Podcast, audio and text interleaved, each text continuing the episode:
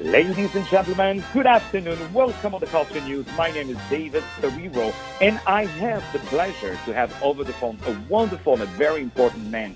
His name is Mr. Tom Lutz. Uh, let me spell it for you. L-U-T-Z, Tom Lutz.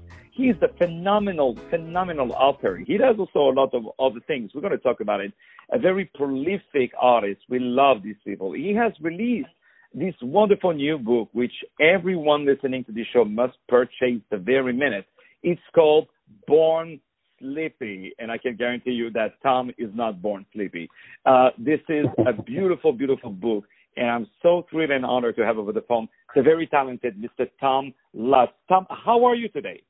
Great, thanks, David. Thanks so much for having me it's a pleasure and an honor to to have you. Thank you again for taking some time with us today. So first, I would love to know a little bit about yourself. Can you tell us where you're from and what brought you to become an author?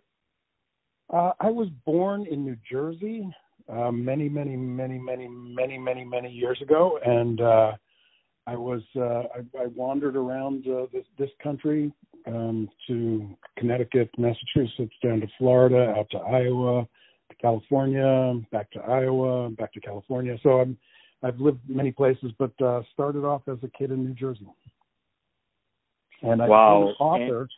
I became an author uh, I slightly by accident. I had a teacher in seventh grade who told us to write uh, uh, something, and that she didn't care if it was poetry or prose or how long it was or what what what it was. She just wanted us to write whatever we felt like writing and after I wrote it, she told me I had a gift, that I was that it was a beautiful thing, and that uh, I should cherish that gift. And I think I became an author that day. And it turns out that because I talked to a, a, a very close friend from those years, 30 years later, and he told me that she had told him the same thing, and he knew that what he had written was terrible. So he's he said he he thinks it was just a, a kind of pedagogical technique of hers. She told us to write whatever we wanted, then she praised us for it to kind of give us confidence in our own voice.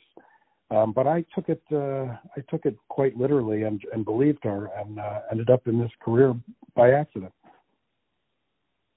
and accidents happen for good reasons sometimes. And and out of that you, you just didn't stop from being uh, an author. You did more than that. You're the founder and editor in chief of the los angeles review of books the larb the the larb uh, yes. los angeles review of books which is absolutely amazing because you guys have uh, the quarterly journal. You have the radio hour uh, uh, you, I, I, love to advertise the competitors. No, I'm kidding. uh, I love, we have the LARB Publishing Workshop and we have the LARB books.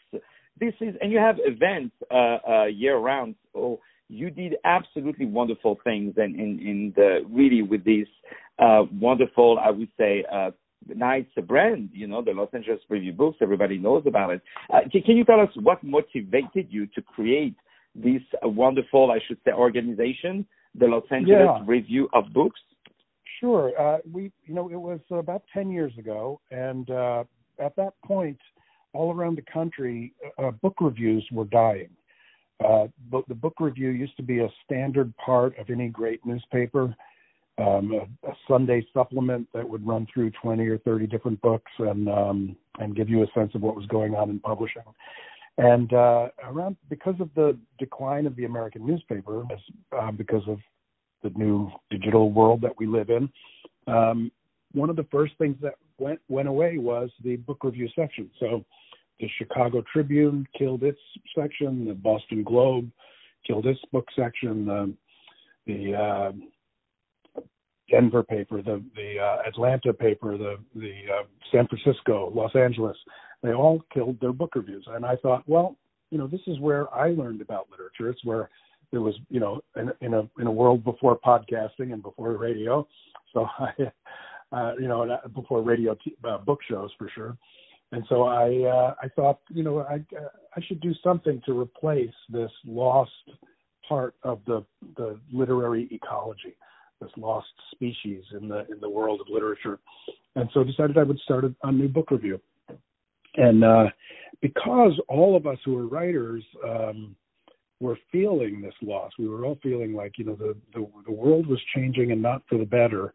with this with the decline of, of book reviewing that uh, people were very excited about it and and and, and pitched in and you know it started off completely volunteer we were just uh we were doing it on a shoestring and uh many many hands went into making it uh, what it is today um and it's because people realize that you know, this is a this is part of part of our culture that we we we need to uh we need to protect and preserve and indeed, you're doing way more than that. Again, I, I can't. Uh, you know, is, is the the funny thing always when when we have great people, it's always interesting for me to hear how humble they are about their accomplishments. Um, it's uh, yeah, de- definitely. Uh, uh, you heard the very humble version uh, of Tom Lutz's uh, achievements, but I can guarantee you there is way more than that. Uh, I invite everyone, by the way, to go on the website, tomlutzwriter.com, and you can read about this amazing, amazing uh, person, uh, Tom Lutz, my guest today. His wonderful book, uh, Born uh, Slippy. C- can you tell us now? Let's talk about this book. Okay, sure. so this phenomenal book, what motivated you? Because you wrote like eight books, uh, but this one is your first uh, a novel. You know, can, can you yes. tell us about what motivated you to read that book and what is the story behind it? Well, I I always wanted to be a novelist. I, I think the novel is uh, the queen of the sciences. I think it's the the most sophisticated form of human understanding that we've developed. Uh, it, it's just a, a, a, incredible tool for understanding and, and not mine in particular, maybe, but uh, but the, the form in general. So I, I've I've loved novels all my life. I've written about novels as a literary critic, um, as a as a literary historian, and and so I'm, it's a it's a form that I've always assumed one day I was going to I was going to try my hand at it. I was just procrastinating for a long time by writing these other books and uh, I, I finally uh, I finally got around to it. I started it around the same time that I started Los Angeles Review of Books. It was uh, you know that, that they say that uh, if you want something done quickly, give it to a busy person. Um, uh, so I it was because I was too busy um, with Los Angeles Review of Books and in my teaching job. I uh, I somehow found the time to write the novel as well and I'm glad I did. I just I I loved writing it. I love the process of of writing fiction. It's it's the most fun I've ever had as a writer, uh, and I have no idea why it took me so long to kind of finally sit down and do it.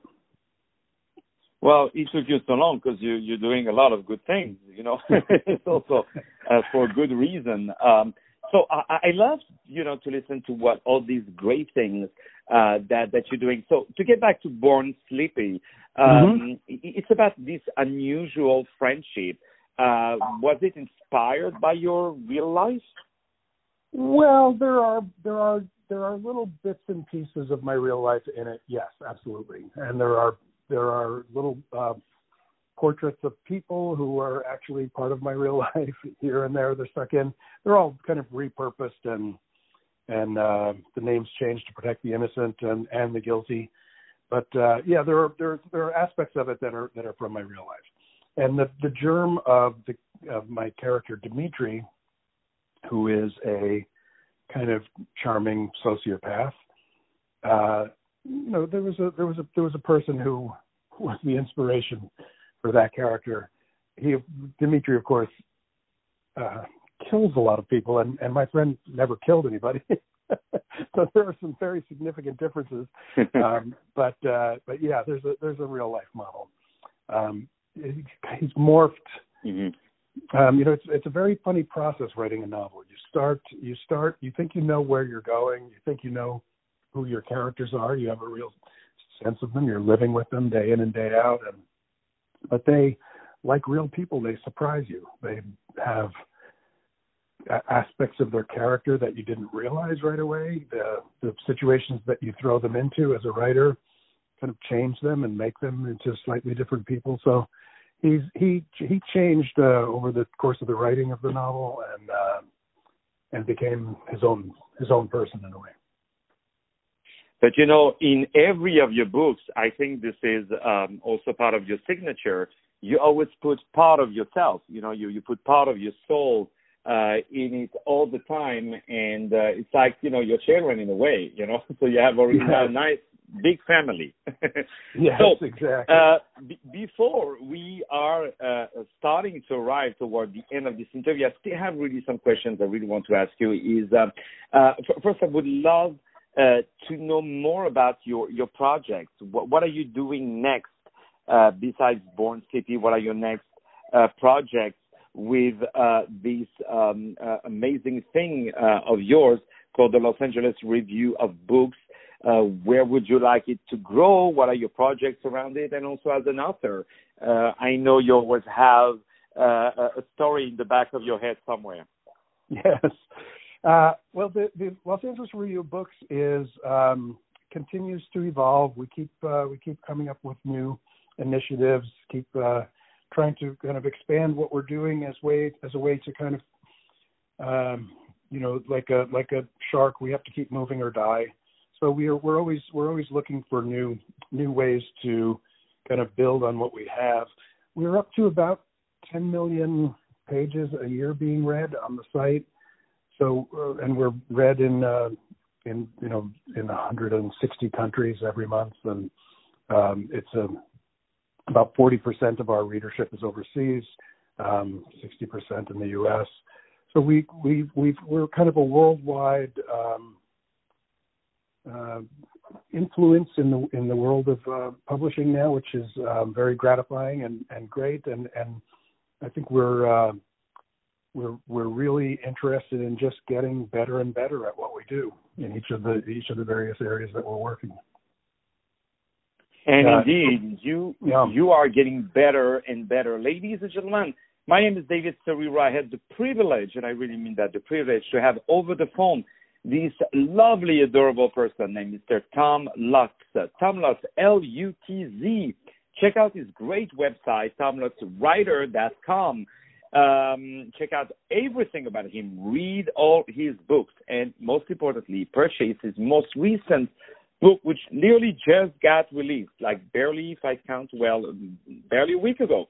Uh. So no, yeah, a week ago. Uh, so mm-hmm. um, you definitely want to read this amazing book called this great book called Born Slippy. Slippy S L I P P Y. Born Slippy. Um, you can purchase that book on all the major platforms, but you can also purchase it, of course, on the website, uh, tomlutzwriter.com. Tom, thank you so much for being with us today. David, it was an absolute pleasure. Thank you, sir. Thank you, and congratulations for what you're doing. More music now on iHeartRadio, uh, while all you guys are going to purchase the book of Tom Lutz. We're going to play this great music. We'll be back right after. Thank you. Thank you.